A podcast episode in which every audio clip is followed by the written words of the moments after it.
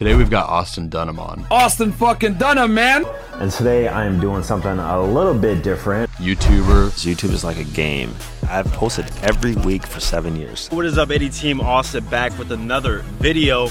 No break. Fitness coach. You guys have probably noticed that I've started mixing calisthenics and weightlifting. And lifestyle coach. I wasn't getting great results on dating apps. I was getting subpar like women in my eyes. But I'll see other guys like doing fairly well and they necessarily weren't more attractive to me. But I was like, what do those guys have that I don't? So that's when I reverse engineered the process. There's a right way and a wrong way to use dating apps. That's why as a digital Romeo in this video, I'm gonna show you guys the wrong mistakes that I used to do. It wasn't until about 2020 to where I discovered something called the red pill. I don't chase, I attract. Gonna tell us a little bit about how he got into the space and what things are like now. Gotta get a little pump on and do some interviews, y'all stay tuned because this vlog's about to get really, really insightful. The first month, ended up doing uh, sixty thousand dollars, man. Really? Yeah, went from three to five k a month to relaunch sixty k first month. Which is more important to you? How many likes you get, or how much money you make in a month? You've gotten further into this thing. You've just kind of seen your life like become exactly what you wanted to.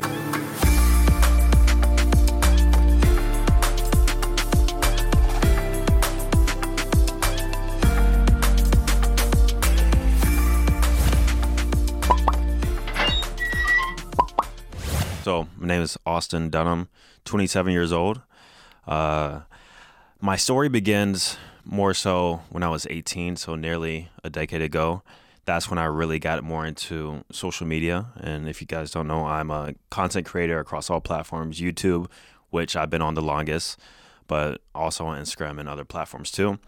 My niche and mostly what I, what I talk about is anything from male self improvement. So, fitness, dating, even finances a little bit, self improvement and confidence, uh, anything that's in the realm of personal development and self improvement as a man. However, my story begins with fitness, and that was more so when I was 18 years old. I went to college. I didn't know what I wanted to do with my life. Um, I grew up in mostly Jacksonville, Florida, but I ended up going to the school in South Georgia. Jaguars fan? No. No? No. You don't have that curse to deal with? no. Are you? I am. I Ah, grew up sorry, there. man. I was. I moved there when I was like four. So I, like when I got into the NFL, I was like, ah, that's who you got to go with. True, yeah. I've never been a Jaguars fan, but I did grow up in Jacksonville. And I remember it was the time I needed to start applying for colleges. And funny enough, I've been indoctrinated so much on schooling that I didn't know college was a choice up until I got to my senior year of high school. So Just felt like it was the only option. and that's why I've been trained. Like I have a twin sister, and my mom, my parents are educated. They went to college, so I just assume people just go to college after high school. But I remember that time I realized, oh, college is a choice. Like I don't have to do this. But at the time, I was like, what else am I going to do? So I was looking for co- colleges to apply to, and I think that summer right before, I was like, I kind of want to do the ROTC program because my dad was an, a military officer, my uncle's a military officer, and I was doing more. I'm always proactive, so I wanted something that would give me like a good, sustainable career and job after I left college. So with ROTC, you it's like a four year selection process. You go through, and then afterwards you commission as an officer, immediately making forty, forty five thousand dollars a year immediately after you graduate college. So I was like, okay, Very set program. yeah, Consistent. I was thinking way ahead early on, but in hindsight, it was the best decision I've ever made in my life, and the reason is is because my freshman year, I was 18 years old, and through RTC, they're b- very big on physical fitness and leadership, both in which I had to work on. But in regards to physical fitness, I remember going to my first PT session. It was about 5 a.m. It was um, super hot, and we had to run like a formation, a mile run or something like that. And then after that, a few days later, we had to do like a mock PT test. And the PT test was a mile and a half run, uh, sit ups for a minute, and push ups for a minute. Now, I remember I did horrible on it. Looking back on it, you know, in my in my eyes, I, to the average person, I did all right. But in my eyes, at the time, I was like, yo, I need to get better. Thanks so much for tuning into this episode of Profession Session. I'm Brody Vincent, and I'm on a mission not only to define professional greatness through the tactics and qualities behind it, but also to help anyone that's trying to achieve professional greatness do it through the lens of others that have achieved it before them. I couldn't be more thankful for everyone that helps me continue along this mission through being able to do this podcast. And if you've ever gotten any value out of it, I ask only two things in return. If you could share it in the same way that you found it with someone else that you think could get value, it helps me so much. And if you could also just hit the subscribe button if you haven't yet, it helps me so much in just securing better and better guests for the show to share more impactful knowledge with you in this pursuit that we're both on for professional greatness. Do you find that you have just a really high standard for yourself in a lot of areas? I do. I think that's what that's what really separates me apart from my peers too. Is that I've always wanted to be like in the top ten percent in grades, physical fitness. I wanted to stand out in everything that I do. Where do you think that comes from for you? The need and desire to be successful. I think that's what it really is. It's it's almost like this thing that really can't be taught. It's like just enemy. Like I just want to be the best at everything that I do. And then whenever I, I accomplish that, I look back and I was like, how did I do this? And it's always because of the deep desire, first off. And then also, I get really obsessed with things in a positive way whenever I'm trying to do something, learn something, or get good at it. So I applied that to physical fitness, YouTube, business, any aspect of self improvement. I've always excelled and tried to be at least a top 10%, at least for my age range or in comparison to other people. And I did the same thing with schooling too. Um, but also, going back to that, I realized how much I need to work on my physical fitness. And then that's when I remember I went on Google. I was like, how do I get better at push ups? That's literally what I typed in on Google. And some articles came up, some YouTube videos came up. I clicked a YouTube video, I watched it.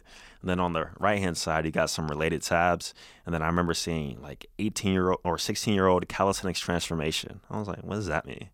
I clicked it and I saw this guy's crazy transformation of him being skinny, in which I grew up skinny most of my life, including in high school too.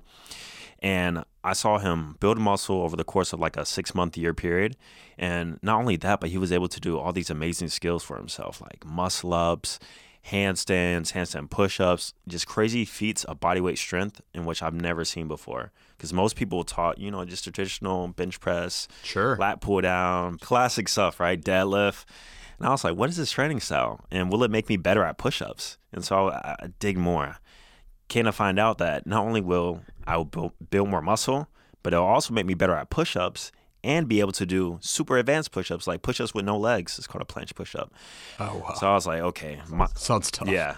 I ended up learning it actually, but um, at the time I was like, okay, my obsession mindset, I need to be the best at this. How do I become the best at it? And I remember it was about August 15th. And I remember September 1st, 2014, it landed on a Monday. And I said, okay, I'm going to start my routine in which I wrote out for myself on a Monday, and I'm never looking back. And I even got it tattooed on me September 1st, 2014. It's a date. It's the day you started that first routine. First routine, I started working out, and um, the rest is history.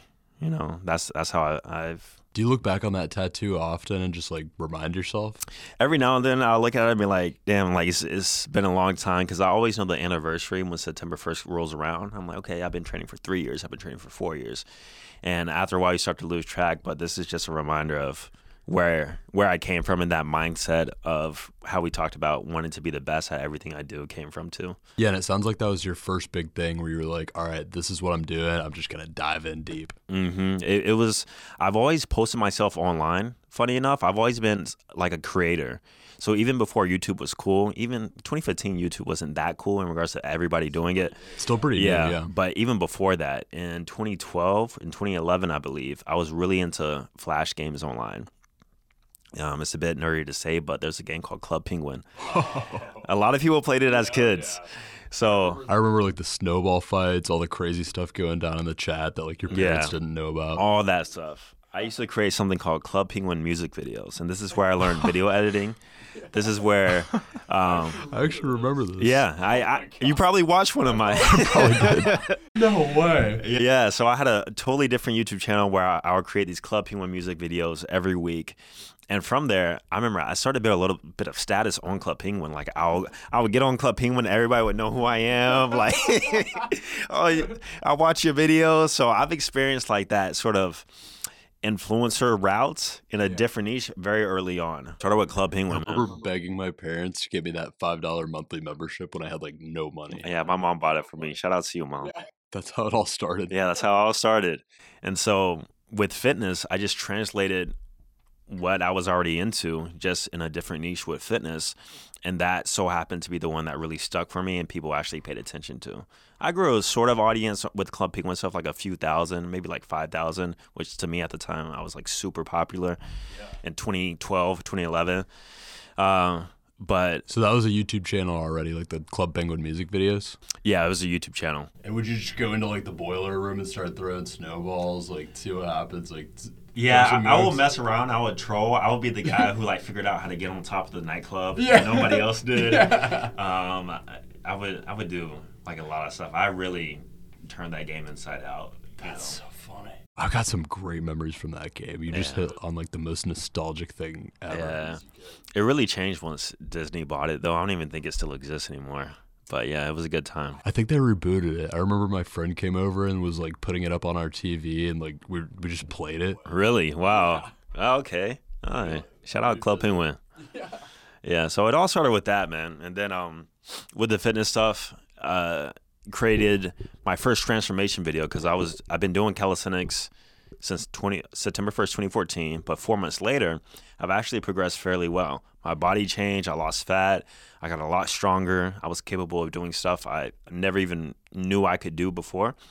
And so I only did what I knew best, and that is to share my progress on YouTube. So I created a four month transformation video, and it did it really well. It got like a few hundred thousand views. People from there, people kept asking questions, and then that really, That was the first video you posted about it. uh, yeah, Wow. yeah, first video, my four month transformation video, and then from there, Just people really ring true with people. yeah ask questions, and then that started a snowball effect until where it is now. To, you know. What are the biggest ways you feel like you've evolved as a creator over those like seven years you said? Mm-hmm.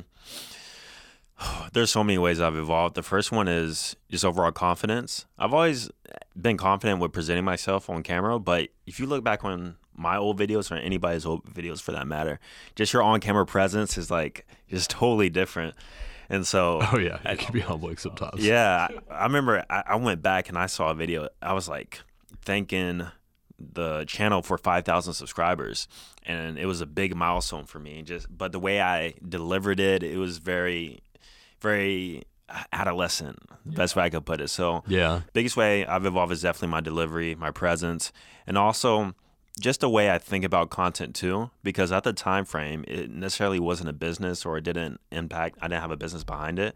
It was more so just a passion project. Like I just like recording myself and posting videos. So nowadays, I th- I'm more purposeful with content versus like just posting things I want to post or just some random stuff.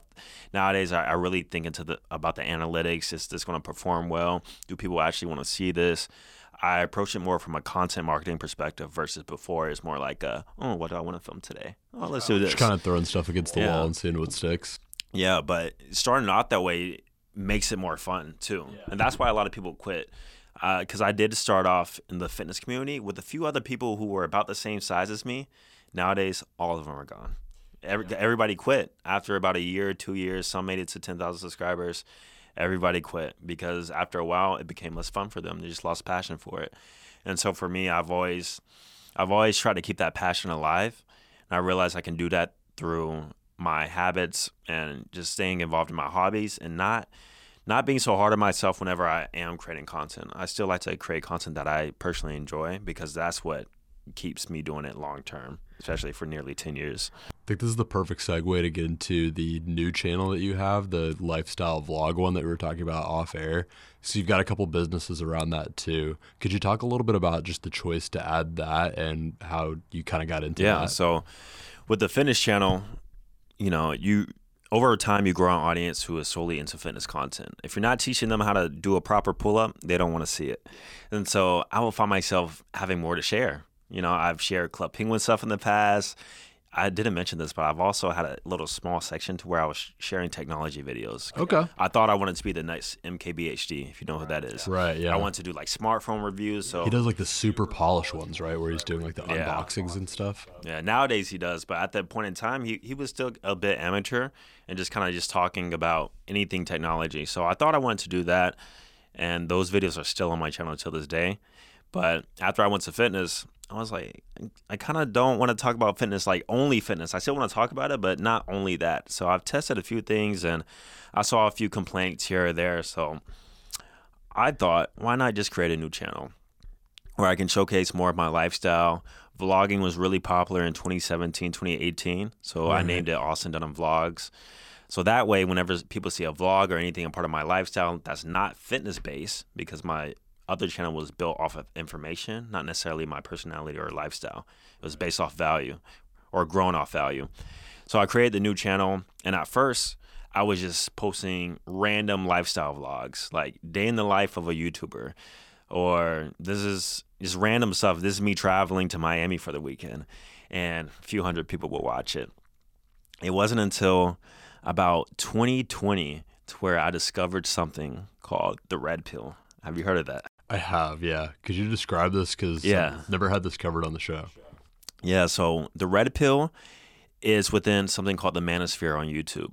The manosphere basically encompasses anything regarding male self improvement and the principles behind that. So, dating, self improvement, even fitness, and different teachings depending on which ph- philosophy philosophy you believe in. So, a philosophy or praxeology, as some people call it, is the red pill, and all that means is understanding female nature for what it is. Okay. There's a toxic version, but there's also there's like a normal, realistic acceptance version. So the way I put it is just understanding f- female nature and the realities of male to female dynamics from that point of view. So a lot of the realities behind female nature and dating is a bit unflattering. So whenever you sort of learn that information or first discover to it, it's almost like mind blowing. Like, what do you mean I'm not supposed to be a nice guy? What do you mean that why are women attracted to this and not this? You start to learn like the different things and you start to view what you've done in hindsight in your past and be like, okay, that's why she acted like this. That's why this situation didn't go the way I wanted to. And so Now, is this something you've kind of had personal experience with, helping you in your personal life and dating? Oh, it definitely has. Yeah, I, I approach all my dating ventures and any courtship with a woman with a red pill lens, as it's like, like to be said, and that's because I understand on a biological level how females operate, and on a psychological level how relationships last long term. So discovering that has made a positive impact to my relationships and everything behind that. But from a YouTube perspective, it's something else that I got really interested in. Remember, I said I get obsessed with stuff mm-hmm. and I want to learn everything about it. I want to be the best. I, I need to know the authors. I need to read all the books. So that's exactly what happened around pandemic era, like 2020, during that time frame.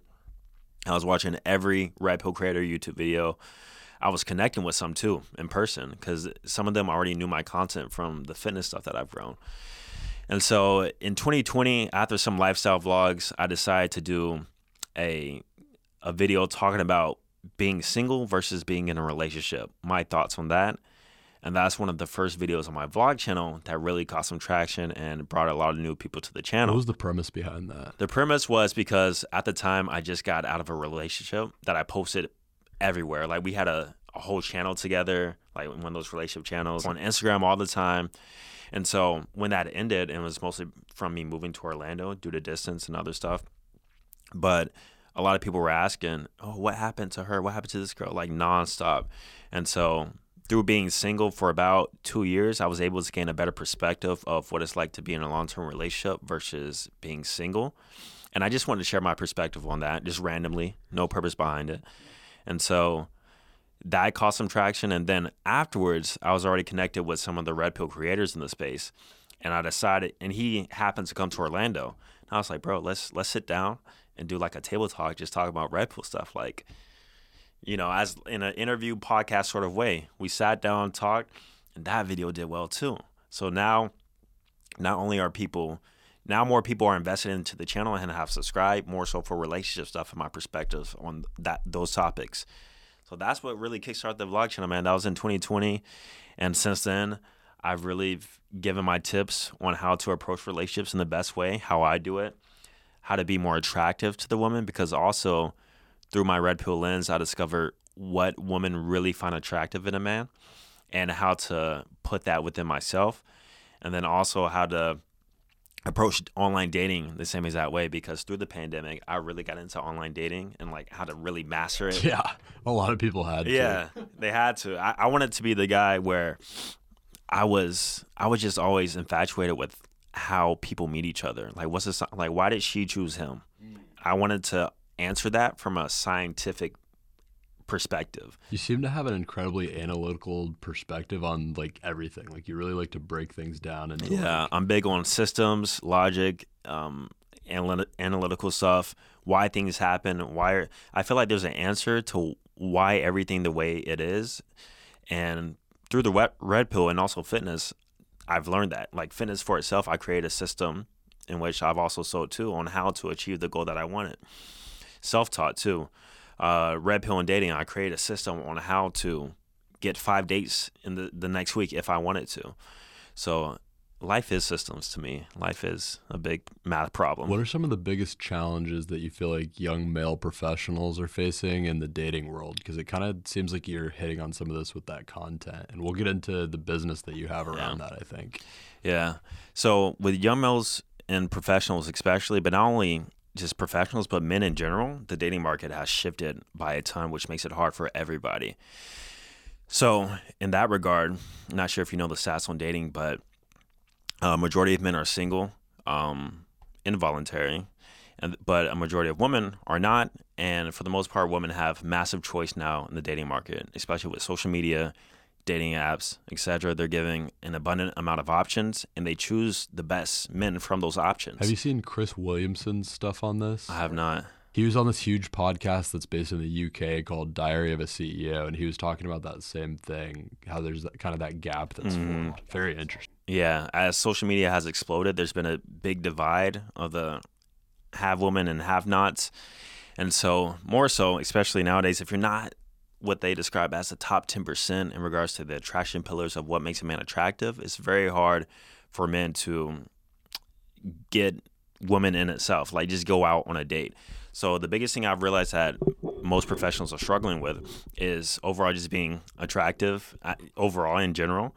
But then, mostly because a lot of dating has gone online, social media, etc. A lot of professionals are working remotely, so they don't put themselves out there physically.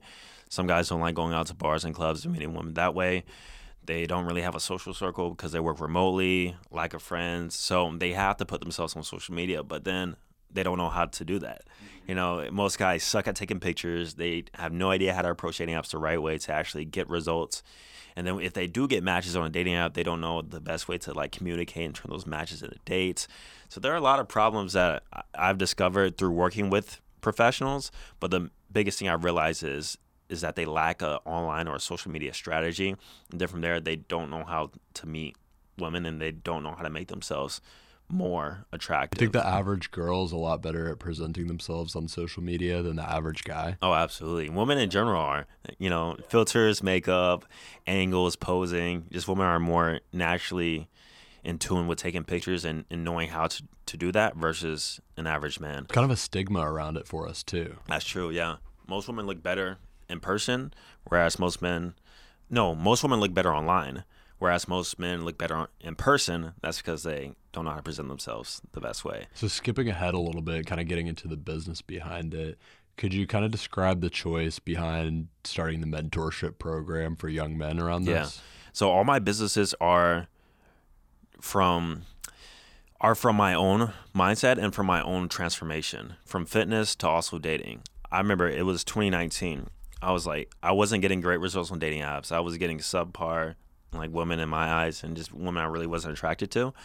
But I'll see other guys like doing fairly well, and they necessarily weren't more attractive to me, or but I was like, what do those guys have that I don't? So that's when I reverse engineered the process. I started figuring out how these guys actually really present themselves. And through that, through my own success throughout time, and through me creating systems in which I implemented in my own life, that's when I was able to take those systems and then replicate it towards other people's lives too. And so, some of the systems, just to explain it, the first thing is being able to leverage social proof.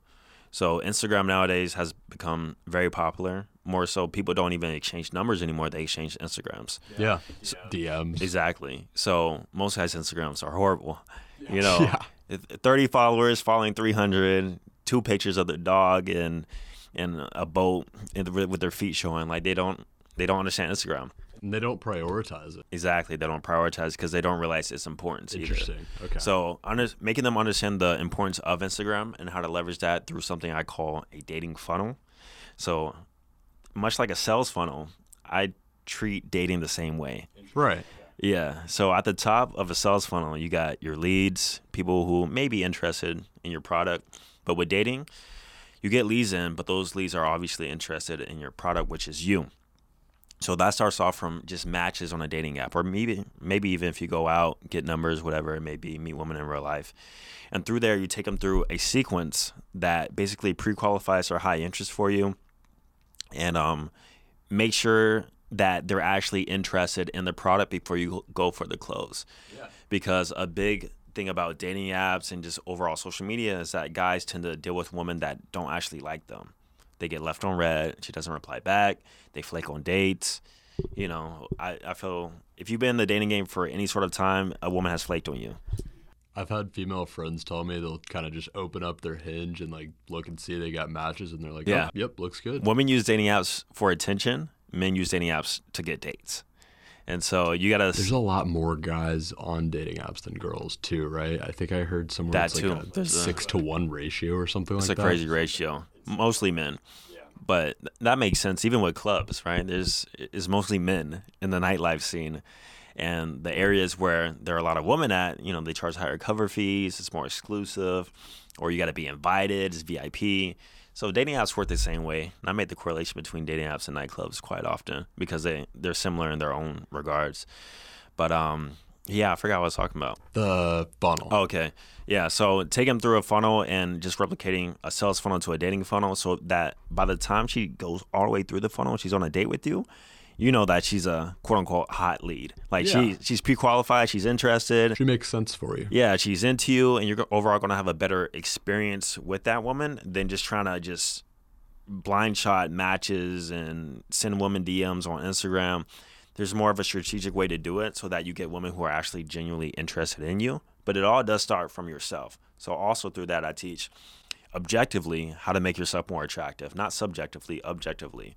So remember, I said Traction pillars you mentioned. attraction pillars yeah. Those are the the main three attraction pillars for men is looks money and status.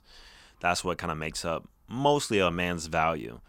Um, so increasing those attraction pillars with looks objectively make you more attractive. So that's why i had to understand what attracts women on a biological scientific level so that that can be replicated throughout any client that i deal with and then um, Obviously, I'm sure like a huge fitness piece too. There, like it's got to start there. Of course, and that's why I also include it, it correlates. That's why fitness also makes sense to be in here too. Kind of a natural next step for you. It is, yeah. So it, it makes sense. Um, with fitness being a low body fat percentage, below 15 at least, is required, and then from there, style too. Um, just making sure you wear fitted clothes, put it all together, accessorizing with jewelry, having a bit more sex appeal. Um, even I see your beard length now. It's about probably like a six millimeter, seven millimeter. You, you, did you even know that? Oh no, I didn't know that. I saw you had a video where you went over like how to grow a beard. Yeah. So remember, I said I do everything based on my own transformation. So I, I realized that I need to grow a beard. How do I do this? And so I figured out the exact process and product, which was minoxidil, and I documented the whole process, which it took three months for me to go from bald face, never having a beard in my life, to now being able to grow a beard, which made me more attractive. No way. Three months. Took three months, yeah. I gotta check out that video. Yeah, minoxidil. I'll try to put a link up here somewhere to the video. Yeah, so if you got if you got, if you're a guy with a patchy beard too, minoxidil can actually fill in those patches throughout time, or if you're bald face too, m- maybe. So and then the next attraction pillar, money. Most women want a six figure man. You know that's that's what they say. Most men aren't making six figures, but if you're able to maximize your money to the fullest, that's just going to be better for you. And going back to a deeper layer, looking at systems, how is money made? Through value exchange. Money can't be money can't be taken, it's only given away. So, understanding your value and how you can add value to the marketplace. And the best way to add value usually is either helping somebody in the realms of health, wealth, or relationships. So most guys, it gets into deeper layers, but health, obviously, fitness transformations, being a coach, whatever that may be. Wealth, helping people or businesses make more money. And then relationships, helping people either for men at least attract more women or helping people have longer term relationships or fix any relationship issue. And then what status? Status is situational because you can be a bartender and have status within that given situation in the club, but once you leave the club, nobody cares. Yeah. Example for a bouncer. But overall, when I say status, it's more about representing your social status online and becoming a person that is attractive with a you know a positive lifestyle and that's conveyed through online which can give you a little bit of status anybody can build status nowadays fairly easily with tiktok instagram. So figuring out how to post the right way so that you can build a little bit of status about yourself. And then once you have all that in line at least becoming like a seven overall and that's when you'll notice your options in a woman will increase dramatically. So all those kind of come together, I feel like, to form confidence. Could you talk a little bit about confidence and just how you help mm-hmm. kind of mentor these young men to build more confidence and also the challenges that you see faced most often with these guys? Yeah. One thing about confidence I realize is that you can be great looking, you can have the most money in the world, you can have the greatest status in the world, but if you don't have confidence, which is that underlying principle, nothing will really come from that. I even noticed that in my own life when I whenever I was a teenager. I remember I, I would get I would get women attracted to me, but I never act on it because I, I, didn't have confidence, and that came from other social problems. You know, it could be social anxiety, it could be nervousness, whatever it may be. Which is an increasing problem right now for like a lot of young people. You mentioned like the remote work earlier. Mm-hmm. People just have a lot more social anxiety, social difficulties because of stuff like that, and not not going out as much. It's a lot because people are isolated. A lot of people are isolated, so they don't get a lot of social interaction. So through confidence, confidence is built through competence, in which your ability to complete something successfully. So you won't have confidence until you actually train it. Confidence is almost like a muscle. You have to train it in order to get better. You just don't wake up and have more confidence. You can fabricate confidence and fake it. You can use drugs to increase confidence. I don't recommend that though, because that's detrimental over a long period of time. Think of alcohol and other yeah. drugs or yeah. whatever. And so Uh, the best way to increase confidence is to first realize that you lack it, and then two, have little actions in place to where you can slowly build up to becoming a more confident person. For, so, for example, if you struggle with talking to women, don't try to talk to the most beautiful woman you see at the gym to try and increase your confidence. Start off by saying hello to the cashier. Start off by saying or giving a woman a compliment at the mall on a shirt. Start off by asking directions, even if you know where to go and little actions like that throughout time. Even just smiling at people as you walk by them on the street. Even looking people in the eye. You know, people struggle with that. Just even like making eye contact as you walk by people on the street. I mean, people are so trained for isolation and the opposite of social interaction that just see that so often these days. Exactly. So you really got to focus on getting out of your comfort zone. And then from there, taking the little habits day in, day out to overall increase your confidence. And then also, if you become more of a man of value, naturally that'll bring more confidence to yourself too. Because when you feel good, when you look good, when, when you know that like you're that guy, like you just walk with a, a different swagger and more confidence, and that can really carry over to other aspects of your life too. So yeah, it attracts all kinds of people to you, whether it's in your personal life, professional life, your career, better opportunities, better job offers. I mean, I think confidence is just kind of essential to attract all kinds of people to you and attract new opportunities. Yeah. So if you don't have confidence, you don't have nothing, nothing at all. I've seen the most attractive people like go out and the the less attractive guy gets more attention, gets more women, just because he had the confidence to actually make approaches. You know, you shoot 100 percent of the shots you don't you don't take. I think it goes like that, something like that. But yeah, so confidence is super important, man. And I've I, have i have seen where guys can actually make a transformative process through those little actions and habits throughout Did you talk time. about like your favorite success story through all this mentorship, whether it's someone in like your personal life or professional life, just the process of going through that and what it hmm. did for both of you? You know every time i think about like a big successor I, I go back to myself but i always say i don't want to talk about myself Because you're helping people through like your own personal success story. It's kind of a consistent pillar I've noticed. It's like if you can figure it out in your own life, you can kind of teach it to others. I've seen I've seen positive transformations, but I it might be arrogant. I still feel like I have the best transformation because I've seen I've seen where I come from and where I'm at now, and like the is night and day. Like skinny, underweight, 106 pounds, five foot seven in high school. That you know, eat lunch by himself in high school. That that was me. That was I was kid. My friends weren't there. I'd go to the library. So, and then building myself into where I'm at now, hoping other men get where they're at. I think just from what I've seen, I've had the biggest and the, the best transformation, honestly. I, I've seen positive transformations in like some of the guys that I, I work with, but um, you know, it's it's a time period. So af- after they reach it, you know, I kind of don't they don't they go away. They don't speak no more. You know, it's tough to keep up sometimes too. it is It's tough to like sustain it. Exactly. So if I was able to like be with them all the time and like get every single action or mindset note or whatever, then maybe I could speak more on that. But anytime they they get the result they want, sometimes guys be getting girlfriends, man. They just disappear.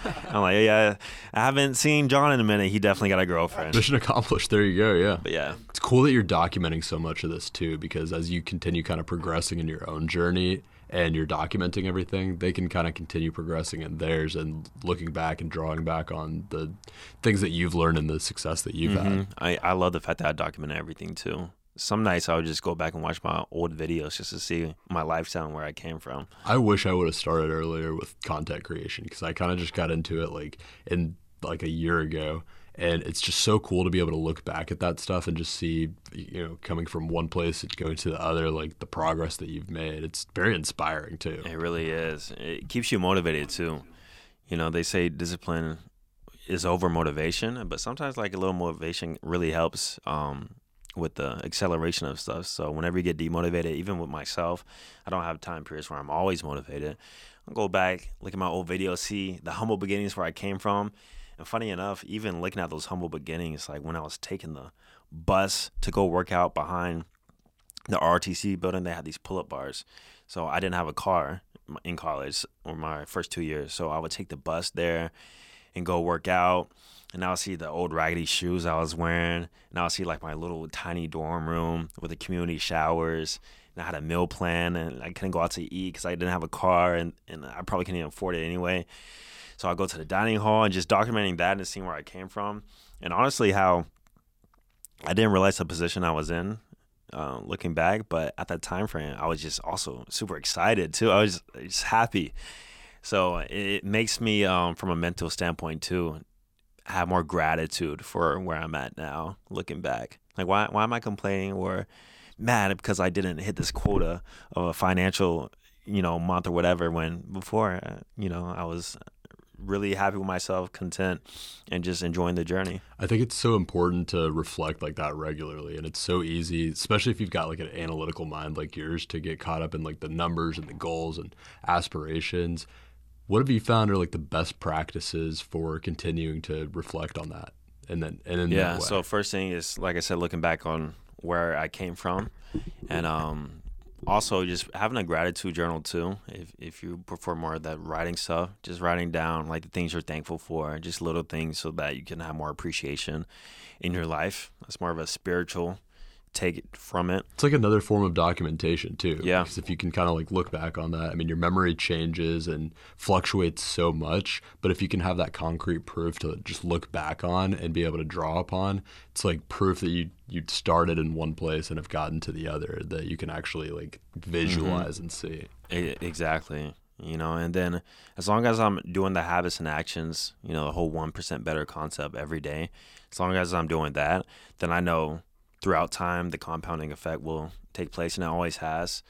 And um and just sticking to the plan, man. That that's what it's really about. Just aligning your habits and your goals and consistently doing that. That's what I've always gone back to. And I do that every single day. Every day's planned out. and I just tackle it, man. Are you very schedule oriented? I am, yeah. I plan my day out the night before every night for the past six years. Wow. Every night, I have a whole diary just scratched off. I can go through them. I have about three every night. Never miss a Really? night. I don't work weekends though, so I do give myself a bit of mental breaks. Um, I very could well work weekends. There's always work to do, but weekends I just tend to chill out, relax. Does that recharge you a lot? It does, yeah. I used to not do that. What kind of stuff do you like to do on the weekends to kind of let loose and just recharge in that way? Yeah, so of course I still I still go to the gym. I still implement my um, physical habits, but I like going out trying new restaurants. I might go to the cigar lounge maybe here and there. The one downtown? Yeah, yeah. I also got one kind of where I live at too. Um, I just like um, adventurous stuff. I do like shopping sometimes too. That's a bad cope. I, I stopped, I stopped doing that too. Like I was gonna ask where you got the shirt too, by the way. I'm in Zara. Man, I love Zara. Honestly, shout out to Zara. I've heard Zara's awesome. I haven't tried it yet. and try new restaurants. I like I like food, and just seeing what whatever city you're traveling to has to offer. There's always fun stuff you can do. Do you travel a lot? We're kind of talking off air a little bit about Miami. Do you like going down there a lot? Yeah. I realize I do travel a lot. It seems like I, I don't, but when I realize it, I'm traveling like at least every two months somewhere. Yeah. You know, Miami's quite often just because of the connections and networking and content I could do there. It's always better. But also um, international. I've been to Rome, Paris, Barcelona, Germany, Israel. So I do like checking out new sp- Dominican Republic. I'm going there uh, not this weekend, but next weekend. Oh, dope! Leis- Leisure. Just going for the weekend, going to Punta Cana. Yeah, yeah, that's exactly where I went. Really, was it cool? Yeah, it, it was. It was um more of an island island vibe. Every everywhere is is what you make it. I like the culture of DR, but I would definitely be sure to book some excursions. Just like on TripAdvisor or something. Any that were your favorite? My favorite um had to have been the ATVs where you kind of discover like Dominican culture and uh what else is ATVs is something else. And then the next day we did like a this boat ride, but that's more of like a party like sort of thing, just having fun. yeah. But yeah, look through excursions. Every time I go somewhere, I always go on TripAdvisor or Viator and look through the excursions that I can book for the day. Some people just go on vacation, you know, they just go by the beach, have a pina colada, and just relax. You could do that here. I like, I like doing stuff. Yeah, you know, I can go to Miami and chill on the beach. I can go to um, up north, but yeah, I like doing stuff. So that's why I recommend. Very cool. What excites you most about your career right now? What do you like wake up thinking about first, or go to bed thinking about at night about? Uh, what excites me the most is I'm just thankful that I'm in this position. The fact that I did start so young when I was 18 and that I had built up this this audience and people who almost grew up with me. I, I meet people in person all the time. Anytime I'm out, usually somebody always comes up to me and they're like, "I've been watching you for a very long time." And I was like, "For how long?" You Yeah. know, for it's like seven years. When I was 16, now they're like 22. You know, so growing up with my audience is pretty cool. So I look forward to continually doing that and maturing with my audience, including the topics and the things I talk about. There's big a, a big maturity difference in regards to the stuff I used to talk about versus nowadays and the stuff I'm getting into. So seeing the growth in that, and then also um, um, I just love the fact that I can get up and do what I love to do every single day. I've never had a corporate job. I've the last job I did have, I worked at Home Depot when I was 18, and before that, I worked at Wendy's for like three months in senior high school, and then I was a lifeguard when I was 16. So I've only had three jobs in my life where I actually clocked in somewhere. I had the education. I went to school. I got a business degree, minor entrepreneurship. It's it's like a man degree. Where'd you go? Valdosta State. Oh, that's right. You told me that. Yeah. Yeah. hmm And so I could always fall back on my degree and also given my with my experience in business and entrepreneurship and social media and digital marketing too, which I'm very familiar with. I could pivot anywhere. And so I think I'm excited about that because I realize my life really changes a lot every three or four years or so. Like it never stays the same. So it makes me wonder, like, what else will I talk about next? Because I, I won't always be talking about fitness stuff. Maybe one day I'll talk about finance. Maybe one day I'll get into digital marketing and do something like that. I don't know. So time will tell. It's cool how as you've gotten further into this thing, you've just kind of seen your life like become exactly what you wanted to. I mean, you mentioned you started with the fitness, it became like self improvement. It might become finance or some other area of business, kind of whatever you want it to. It's really cool how just seeing how starting the content creation journey so young like that can just really mold your life into what you want it to be in that way. I would say about content creation, it's easy to get into. It's hard to stay in long term. Same with business too, really. Like if you can do it long term, then that's the next level. Because most the life cycle of like a content creator like is usually just a few years. So if you can stay in like five plus years, that really says something about like your drive and your ability to remain focused too. Because it's really hard long term. I wouldn't say it's easy, you know. Because working for yourself, you have to be self driven and motivated.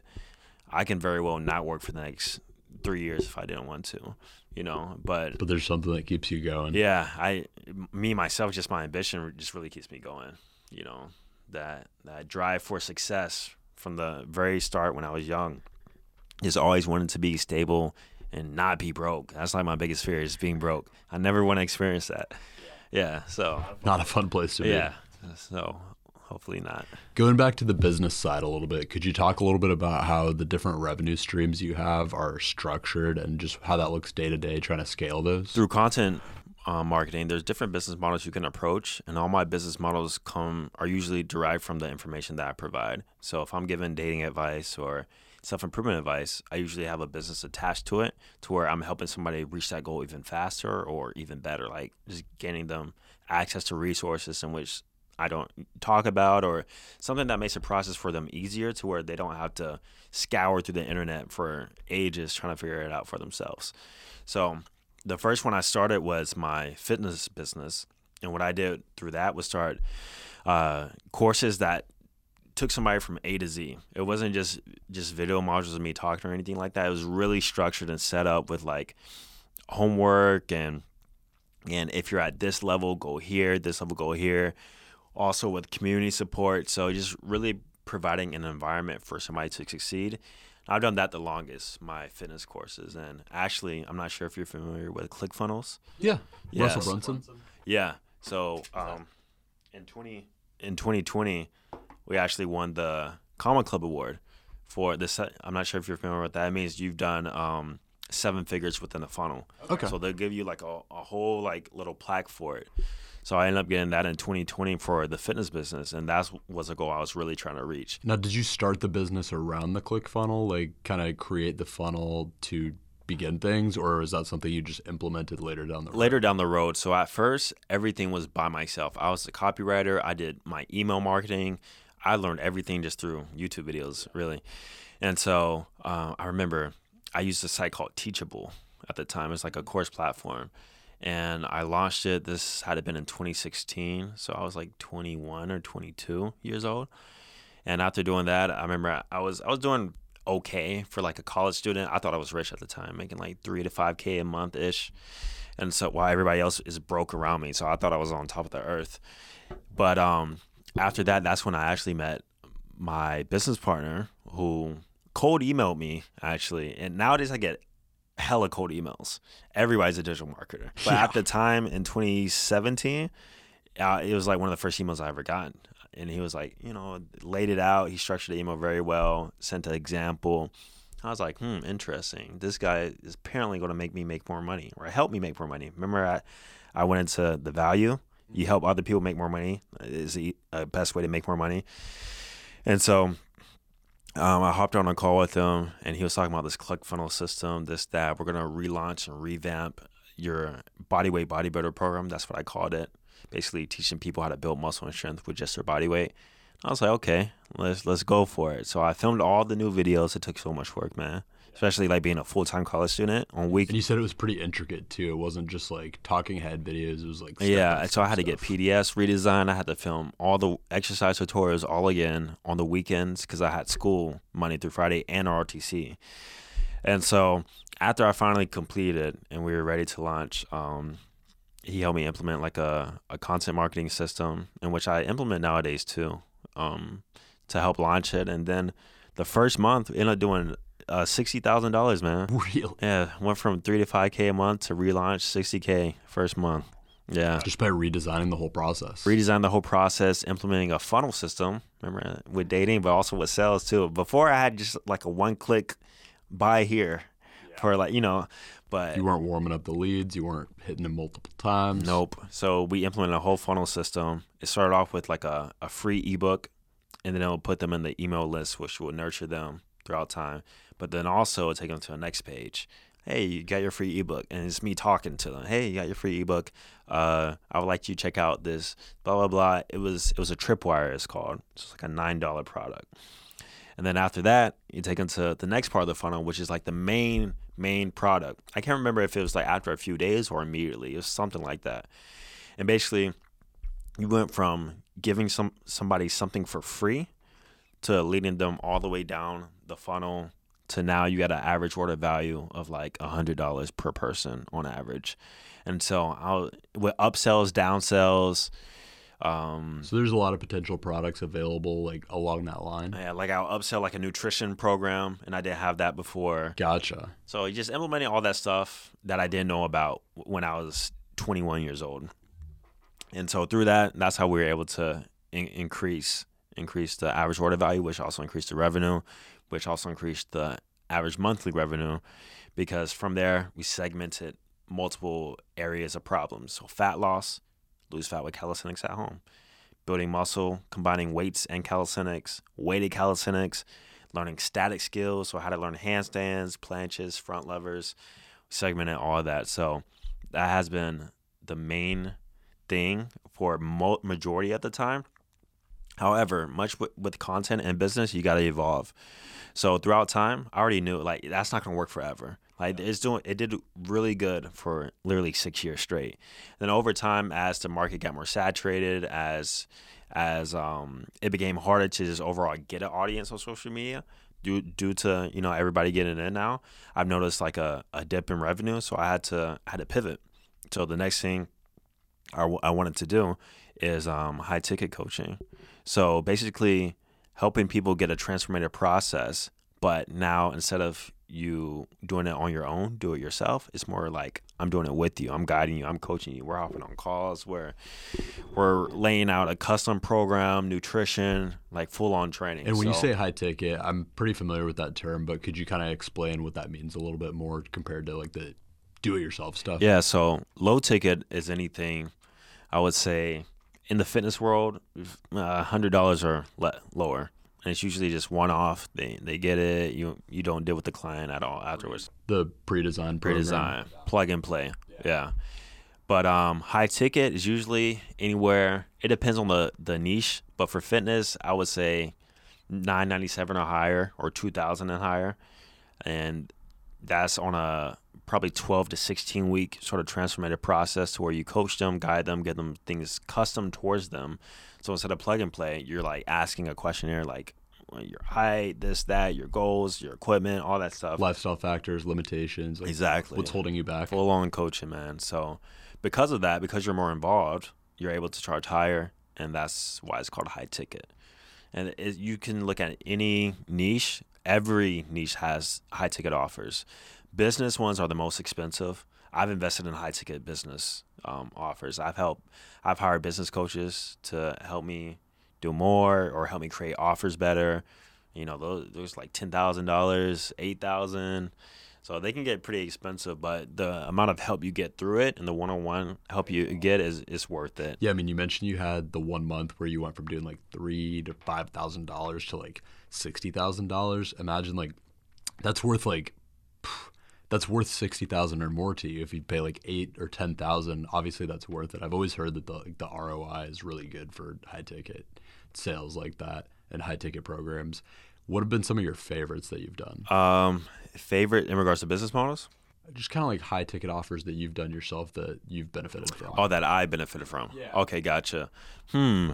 Uh, I would say there's there's one recently a few months ago. I'd say it's more about YouTube, like how to really master YouTube from a, a content marketing perspective. I was already re- really well versed. I just wanted to see if I could educate myself even more. So learning the psych um, psychology behind thumbnail, thumbnail structure and why people click, understanding your analytics behind YouTube and why this means that, that means that, um, understanding watch time and retention and why people continue to watch throughout a video, how to edit the best way for that, and just little stuff like that. um, is the last thing I've invested into. Okay, cool. Just to refine the YouTube process a little bit more. Yeah, exactly. I realized a lot of stuff I did throughout that came naturally to me, um, but there were some things I've definitely learned that I've implemented that. Things beyond like just the processes, because you've got like a super analytical mind. Like you mentioned, like the analytics and everything, but some things like the thumbnails and other stuff are a little bit more creative, like less analytical, less process. That's what I love about YouTube too, is how creative it is. Uh, even though there's no right way really to really post a video or like to get somebody to click, if I can have all these variables in my tool bag and then implement them, then as long as the probability of it being higher of somebody clicking or it being a successful video, that's where I see the value in. So that's what I was able to do and implement. You know, How do you identify when there's like a skill that you don't have or a gap that you want to cover that you need to fill? how do I identify it? Like realize that I'm lacking it. Uh, usually through my effort. So if something's not working or I'm not getting the result that I want, I kind of step back and look at my process of what I'm doing, and so I'll, I'll I need to see it visually. I'll lay it out like, okay, I'm doing this, I'm taking this amount of action towards that. Where's the bottleneck here? And so I'll either find somebody through research who is really um, has a goal that I want to achieve and learn from them, or I just do just a ton of research in general. I, I've become a master researcher. I, I feel I can figure out any problem that I want to. Imagine someone who's terrible at doing research. What are some of the principles that you've learned that go into just doing research in a more effective way? Because there's so many, there's so much information out there now. It's so easy to get like information overload. So, what are some of the ways that you've been able to combat that, and how do you do your research? Gotcha. This is how? I research and how I learn anything I want to, literally just within a few days. So I've done this since I was very young regarding fitness, wherever it may be. I can relatively find the answer to what I'm looking for really fast, and this is how I do it. So I'll go to Google, YouTube videos, and nowadays you can even like search on TikTok, like and find content that way. I'll digest like the the main topics or videos or hits of whatever I'm like or articles of what I'm looking for. And then from there, I would take note of what I feel like is important. And then through the other mediums of what I'm finding, I find the commonalities of what's being repeated. So, example, It's kind of overwhelming for the average person with all the information out there when they're trying to do research. I feel like you can get kind of an information overload. Yeah. So, example, if I'm trying to figure out ah, the best way to make ten thousand dollars a month for whatever reason, there's a thousand ways to make, a million ways to make ten thousand dollars a month. But if I if I'm coming across articles and everybody keeps saying copywriting, copywriting, copywriting, copywriting, okay, let me write down copywriting because this is clearly being repeated, and I just approach that from any other way. How to get better at push-ups on YouTube, on Google, on TikTok, whatever do grease the groove method, do grease the groove method, do grease the groove method. Even if the information after that is conflicting or whatever, still the similarities between those were to do the grease the groove method. So let me write that down, do grease the groove method. And just doing that, you can get an overload of information still doing that, but I, try to limit myself on um, the information that I'm gathering. And then from there, have like a set base of the com- commonalities between the information, and then from there prescribe myself a plan of action of how I'm going to implement this because that's the most important part is implementation. What's my plan of action to actually implement this information that I've just digest, and then the rest of the stuff I'll learn through my own trial and error because I do feel like trial and error is your greatest learning lesson personally, and so that's what I've realized too. And then also I've realized through through researching nowadays we have AI, Chat GPT, and the biggest thing about AI is how you prompt it. So it's not it can answer anything, but it's more so how you prompt it. So I realized with Google too that I've done really well in hindsight is that I prompt Google really well. I know how to type in like different keywords and phrases of how to find the information that I, I really want to. And I think that just comes with practice and, and skill and You just kind of start hitting the pavement and like Yeah. researching things that you need to find. Mhm. Some people, when they're trying to find something, they'll put like a dumbed down version of the question they're trying to find. I, I go deep. I'll I, I'll type in like um, how can I make ten thousand dollars a month? But I'll put Reddit at the end, and I only want to see Reddit threads because Reddit is a good hub of information too, where people Exactly. It's all personal experience. exactly. So Reddit, I'll, I'll put Quora, you know, and I'll prompt it in certain ways to where I'm trying to figure out the output exactly for how I want it to be. Then I'll search variations of that. Here's how I made ten thousand dollars a month because I want to see how other people did it, you know, or Or if you're using like the chat GPT example that you mentioned, imagine like you're trying to write like a PDF on how to do calisthenics training or like how to get better at calisthenics training. You don't want to just write write a PDF on how to get better at calisthenics training. You want to write give me a detailed list of the top 20 things that you need to do to get better at calisthenics training. You got to be like highly specific because it's going to give you a much different answer. So I- I'm still learning my AI prompting. You know, I'm still playing around with it and testing, but I've gotten fairly good at it too through learning and research. ChatGPT is an incredible Yeah. I, I use it for a lot of my content marketing, Ca- captions, ideas. It's like it's implemented in my business now. Actually, It's smart enough to do a lot of the stuff that we've been doing already ourselves. Like it's, I don't, I don't think people realize that it's like a smarter Google. Like it, in a lot of cases, it actually can like do the work that you've been doing. yeah, and it's only getting better too. It is, yeah. Do you have a fear of AI at all? Um, for what I do, no, because what I do is definitely more from a creative prospect and personal experiences. I do have a fear in regards to it just makes everything a little bit more saturated, but I've I've already experienced and accepted that. So nowadays, a lot of faceless YouTube channels are popping up, kind of giving the same exact information that I'm presenting as a person to the camera, but just they generate the script through AI. They got B-roll. it's just all like B-roll and automated talking. Yeah, or um, some they hire a voiceover artist to actually do the voiceover for them, so it sounds like a real person instead of like an AI voiceover. But essentially, it's like the same advice or tips that I'm giving, but I'm just teaching through personal experience and also information that I've read or learned. But now AI has the ability to scour that information, and you can create a, a script in a, a tangible way and create information overload. You know, I've seen a lot of channels blown up doing that too. It does, but I feel like you would have trouble monetizing in the way that you've been able to, like through your personal brand. Like you, you could blow up, but you can't really create like a coaching or consulting program around something like that. That's true. I didn't think about that. I mean, you could definitely get like the AdSense. Sponsors. I could see you getting really burnt out on doing something like that, though. Like, there's just not really a lot of fulfillment in that, like, like with what you do. Yeah, I I didn't think about how the the coaching aspect of stuff that does make sense because people do relate more to faces and personal experiences. Even um in in my businesses, I've noticed this too, but it's a lot of black men who go to my businesses. I think because they relate to me, you know, like they see um themselves in me. So for for that reason, I feel like I attract a lot of that demographic into certain businesses. You know, even when I meet people in person, it's always a younger black guy. So yeah, I, I think dem- demographic and relatability plays a big part. But maybe that could be a benefit too, with because they don't know who who they're relating to. So you kind of get everybody. You know, That's true. you know. So from a different perspective, I think the biggest thing that stands out in one versus the other, though, is like the storytelling aspect of the relatability part of it. oh yeah. Is there anything you've learned personally about storytelling through like your content journey that has been kind of a breakthrough thing for you? I would say in this storytelling in itself is just crucial a part of any content platform that you post on. Telling stories and overall a build or a character ascension or transformation always does the best. Your first video that really popped was the transformation. exactly. That's the aspect of storytelling. I went from A to Z. Here's the process and the documentation of it. That's a story. You could do it for yourself, or you could take certain aspects of it and do it for yourself. It makes it again, you know, just very relatable. Exactly. Even information or value based content, I try to implement storytelling kind of in there too. Instead of saying, this is how you do it one, two, three, four, I give personal experiences, I give examples, analogies, storytelling, because it makes it more makes it more uh, tangible and more interactive and entertaining sometimes too.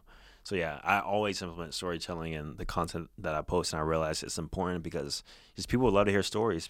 That's why people watch movies.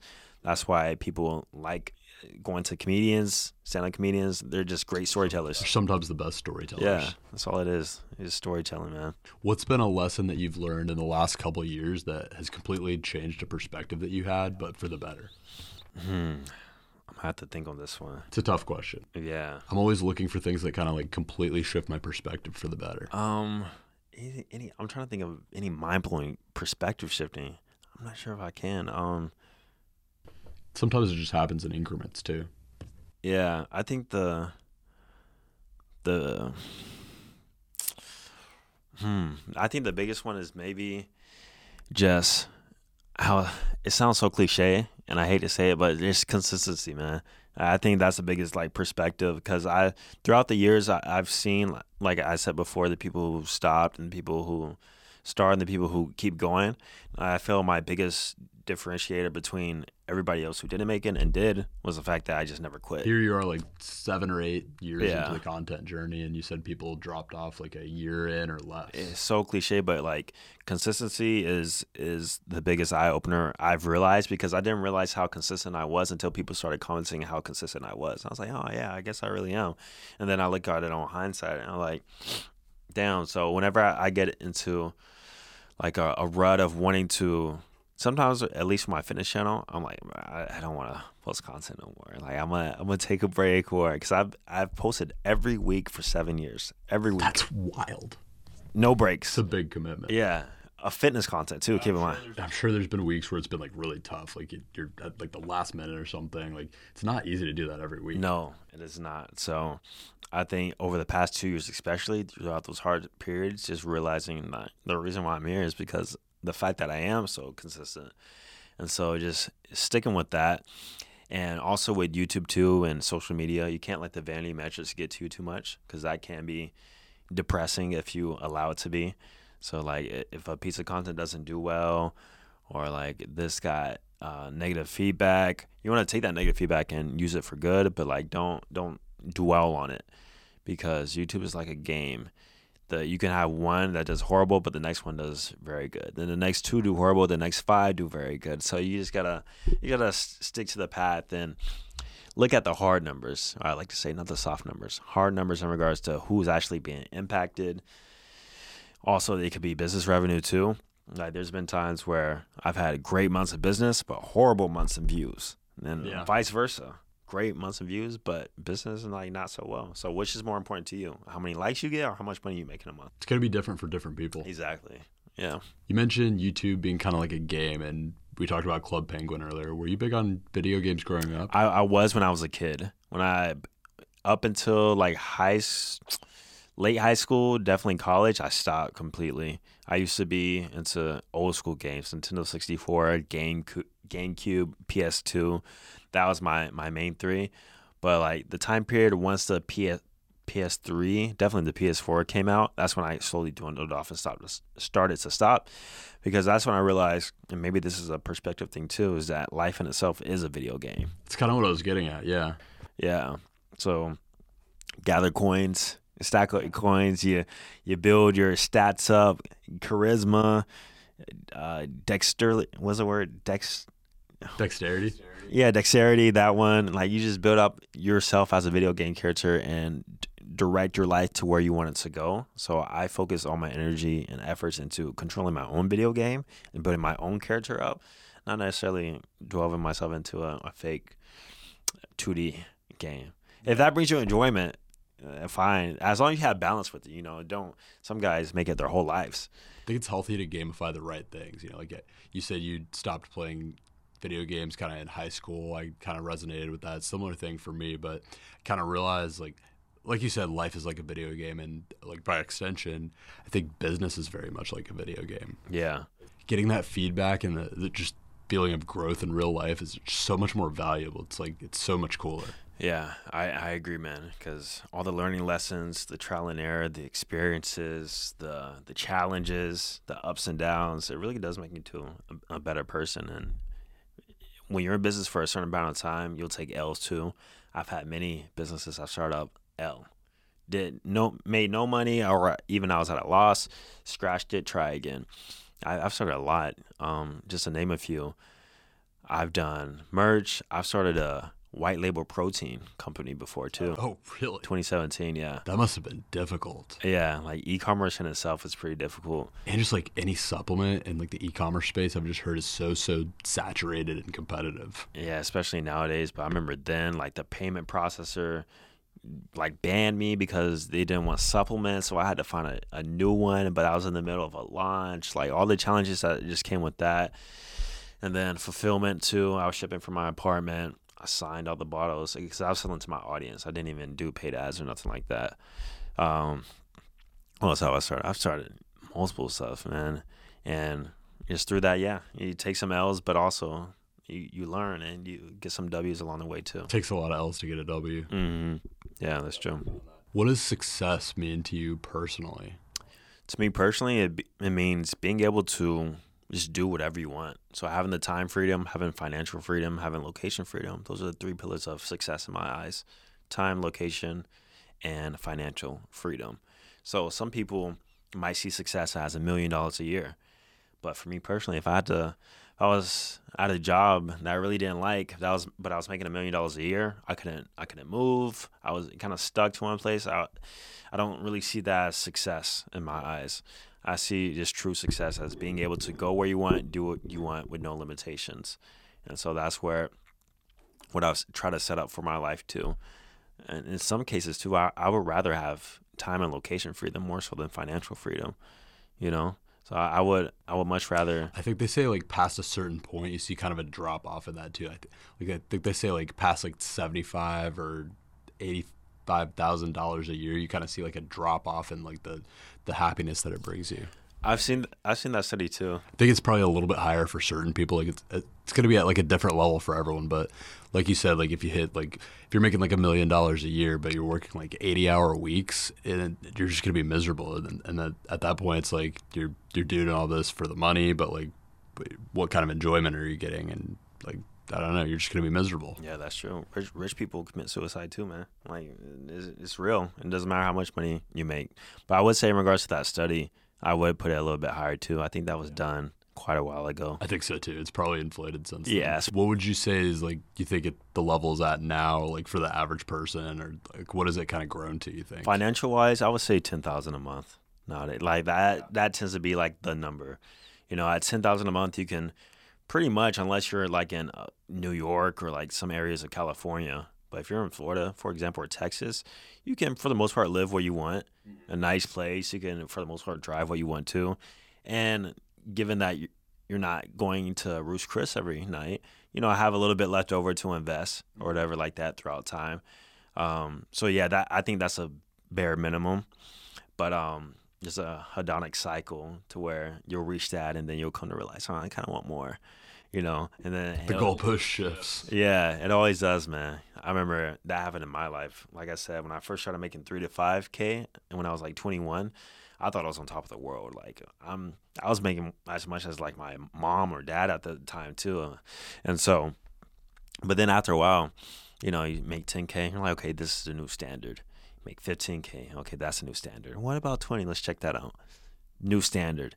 And after that, just more and more. But at, at the same time, what you don't want to do is inflate your lifestyle with your income. That's what I didn't do. And I'm so glad that I delayed my gratification up until I was about 26. I didn't buy like this Rolex I'm wearing. I bought a C8 cash uh, like two years. I sold it now though.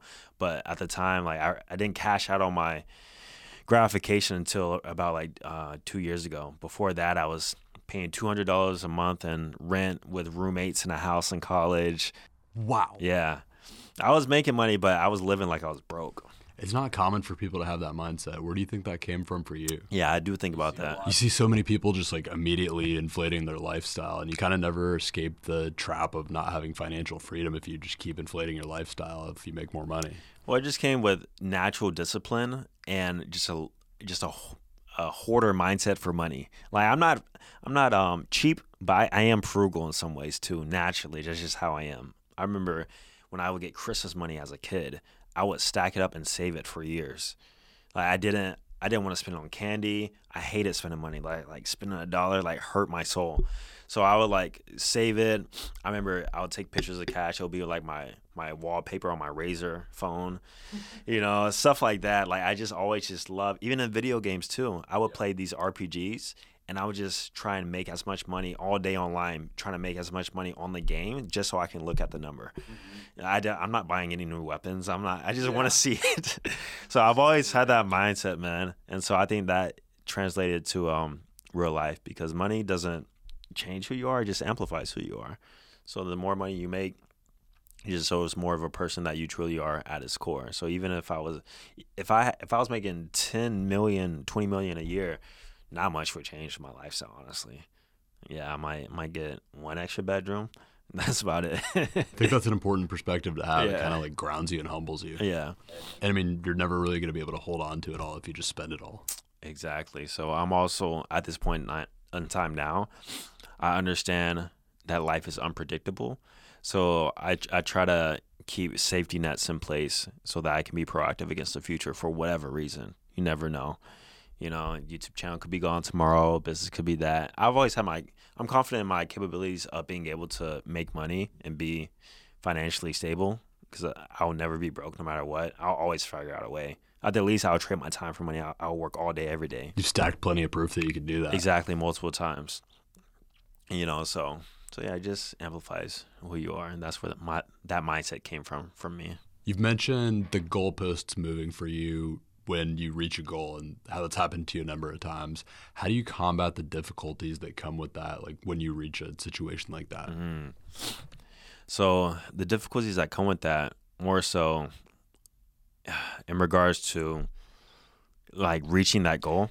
Yeah, like I, I think a lot of people struggle with that. Like you reach a goalpost and it just immediately shifts, and like the the mental struggles that come with that. How do you combat the mental struggles that kind of come with a situation like that? First thing, as we talked about before, gratitude. So seeing where you came from and understanding that, and being grateful in the for the position that you're in right now, and then um also reaching out for help if needed. That's at some point that's where I decided to hire mentors and people who were better than me in that regard. Because after a wh- after a while, once you get to a certain point, you realize that you really can't do it yourself. You either gotta hire a team or hire somebody smarter than you to kind of help reach your goal faster. And those are the two things I've really done to like combat any mental stress or whatever to um towards the next goalpost. And then also I look back at my strategy. Like I like to look at things based on action. So let's say my goal is fifty thousand dollars a month.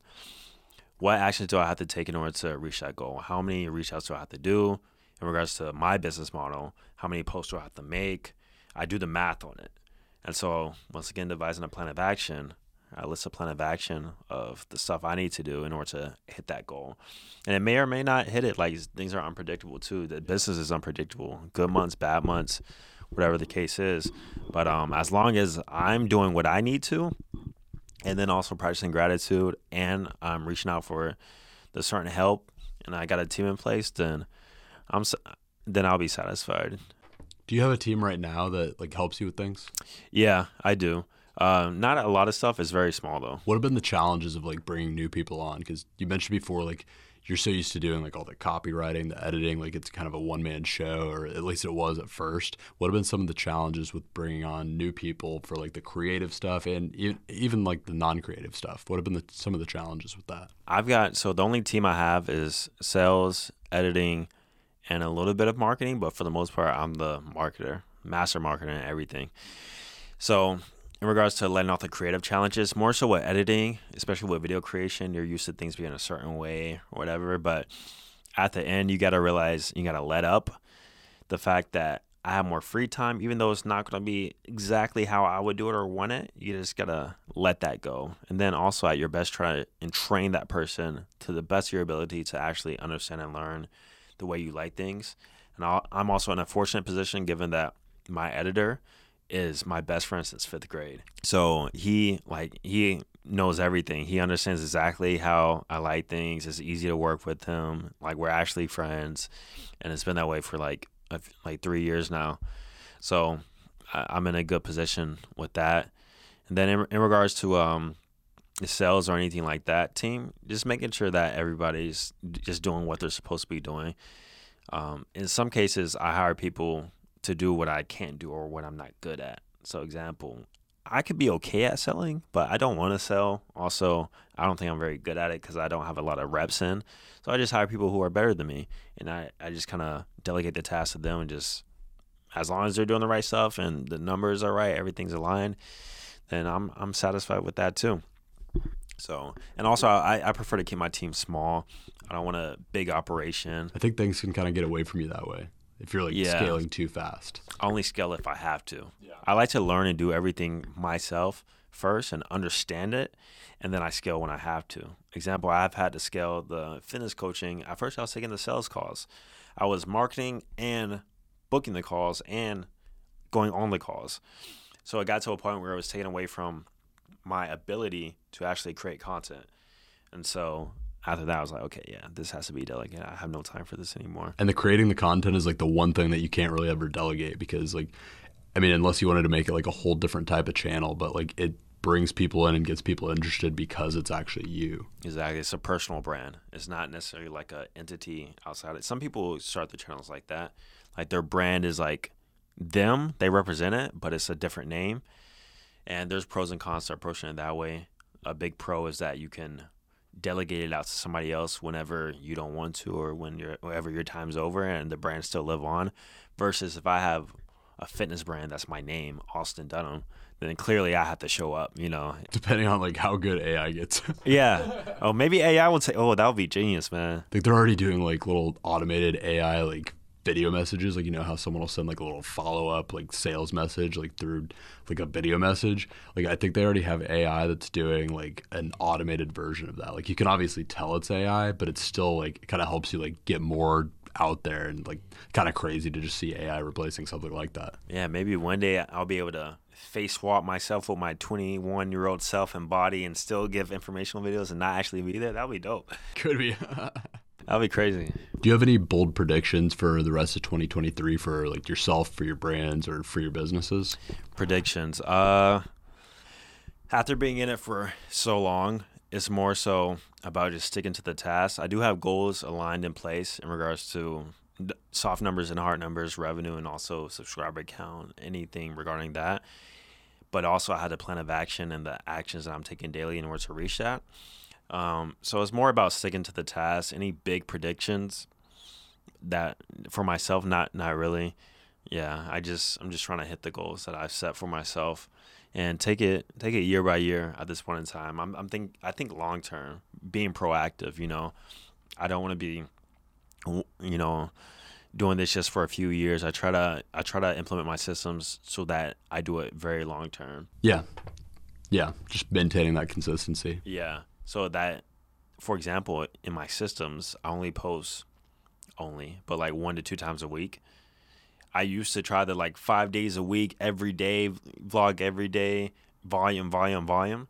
But that leads for me personally too much stress, which leads to burnout, which leads to me quitting, not being consistent, which leads to me taking breaks, and then losing my passion for it. So I'm pro- proactive against all those risks and areas, and so that's why my systems are set up for long term success. I think that's something people get wrong about consistency in like a lot of cases. Like I remember when I was a personal trainer, I think I was telling you about this off air. When people would come in and see me sometimes and they would like give like a little bit of a workout trial and then they would decide that they wanted to work with me. A lot of times they would be super motivated. They would come in, they, they like ready to go and they'd be like, let's do this. We're going to work out like three, four times a week together. And I'd be like, hold up. No, we're not. You have not been working out at all we're going to start at one or two sessions a week, probably just one, build into two. We're going to establish that consistency. We're going to create a plan to create consistency around that one or two times a week before we actually get to the three or the four. Kind of take it one step at a time because it takes levels and increments to really build consistency. And if you let yourself burn out, that's a problem. Yeah, that's smart. Understanding the psychology behind people's motivation and then implementing a, a good system for them to follow consistently. I that I believe that's a good approach because whenever somebody have, whenever people have a new goal, like there's a lot of motivation there, a lot of drive. You know, even me myself, I, I told myself oh, I'm gonna walk five miles every morning because I'm trying to. I'm on a fat loss phase right now, so I want to increase my daily activity. I remember I woke up 6:30 without the alarm even going off, ready to work out, go walk.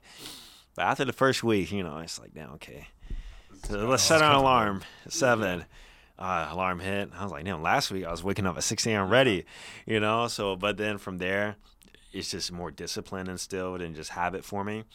But, um, yeah, even me myself, I find myself just getting a little overly excited sometimes for new goals and ready to tackle them. But that's what starts the process, that burst of motivation at first.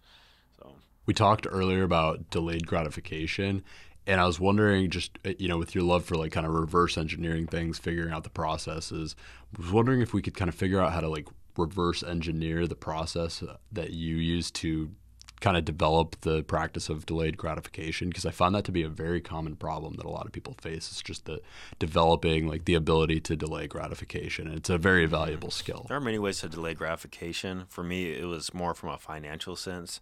So not cashing out on my chips too early, or you know, for example, somebody wins the lottery, not immediately buying like a big mansion. Like thinking more long term for the future.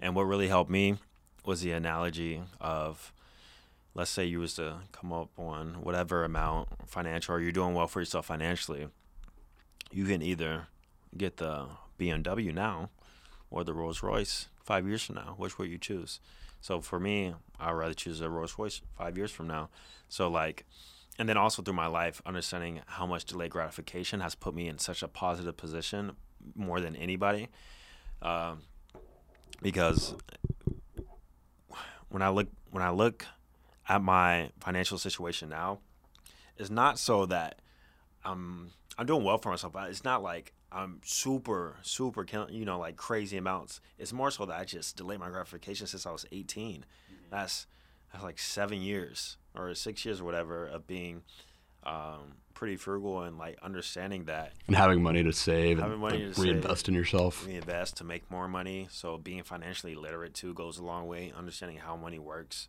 and how money is used supposed to be used to make you more money, not to buy depreciation assets and all this other stuff like that. So understanding that really helped me too. But um, even now, nowadays at 27, I'm delay. I decided to delay gratification even longer. Because at first I was like, okay, I'm in my mid 20s. I need to live a little, and I did live a little. You know, like I said, I bought the car, I bought the watch. Like I was uh, material items at least. After a year, man, I sold it because I started I started viewing it as like a hunk of just money just sitting there. So I would never drive it. My life is simple. I go to the gym, I go to the store, whatever. Sometimes date nights, whatever.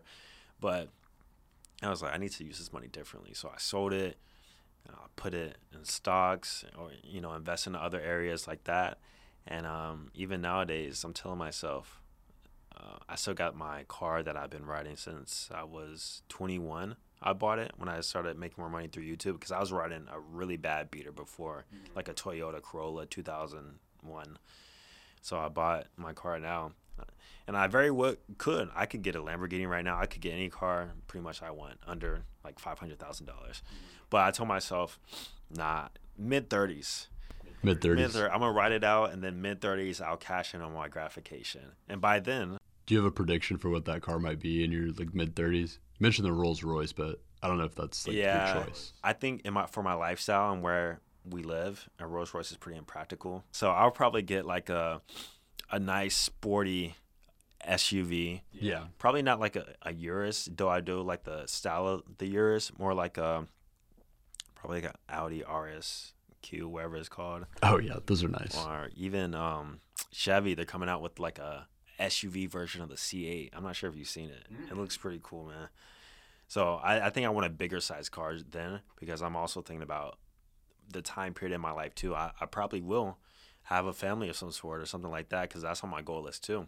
And on the fitness journey, you might just be bigger. Exactly. Ideally. So you never, yeah, you never know. Well, I have a couple closing questions that I like to kind of end things with usually. First one I have is kind of going back to when you were about 18 when you first got started with the fitness journey and kind of the content creation around it i would mark that as kind of the beginner the beginning of your kind of creative pursuit that ended up becoming a business mm. if you could go back in time and just talk to a younger austin at that time having the wisdom and the knowledge that you have now what are two things that you would tell him to do differently differently see the unique. He's done a lot right. Yeah, the unique. my unique stance is that I've done so much right. I've I've been in the right place, the right time. I stay consistent. But if I had to do anything differently and tell myself that, I would say, um, implement some of the business concepts a bit sooner. Mm-hmm. The Con- stuff that you learn through courses, experience, research. Yeah. So you know, implementing the funnel system a bit earlier on maybe starting like a high ticket service a bit like you know more so in 2018 2019 instead of waiting to like now um, just doing everything a bit sooner maybe start my other channel a, a little bit sooner um, investing in bitcoin easy one.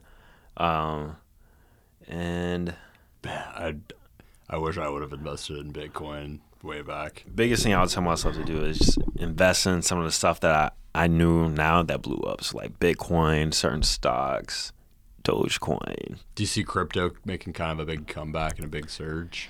I haven't checked my portfolio in a minute. I do I though? I'm not a crypto expert, so it's hard for me to say.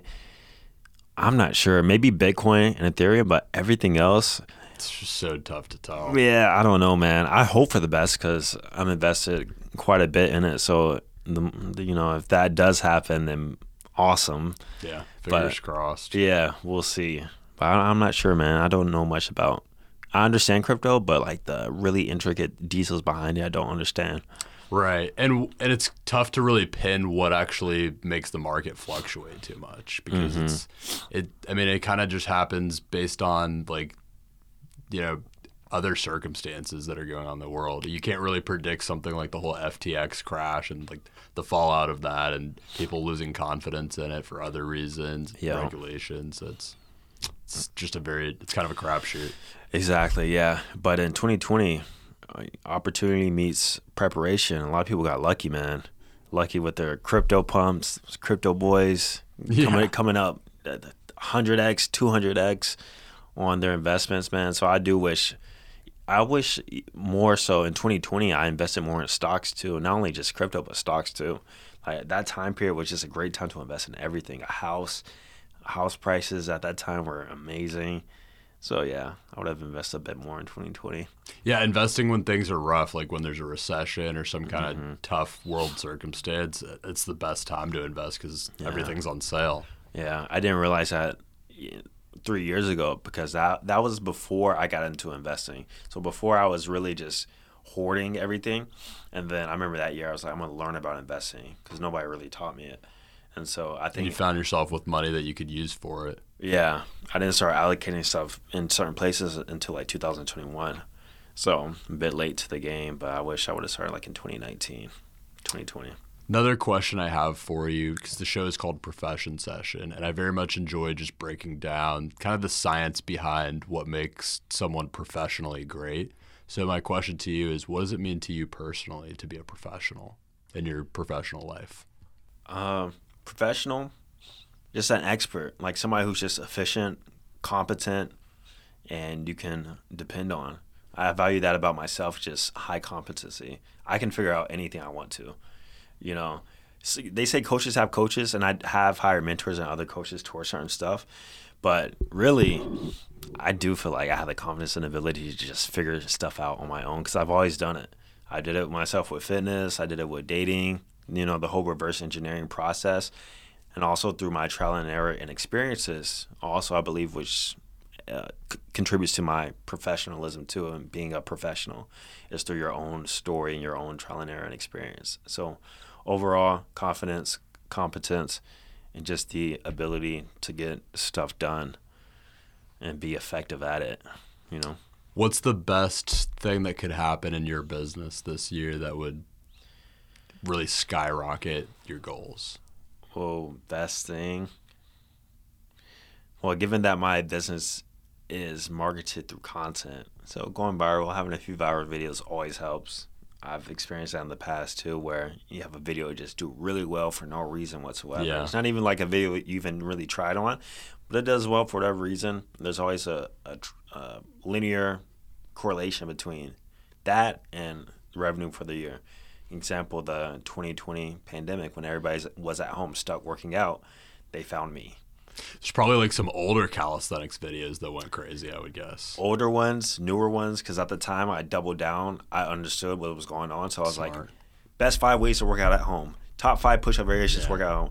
Chest workout to replace the gym. Like I was going crazy on my content marketing. So, so yeah, um, virality to um, will be the biggest. Or will would it have the biggest impact, and then uh, I think I think that's the biggest thing because I don't run paid ads or anything. It's all organic. Yeah, organic's the best way. Yeah. Awesome. Anything else you would want to leave the audience with, Austin? my advice would be to just l- try and look at systems and realize that there's an answer to everything. There's a there's a why to everything. Why everything works.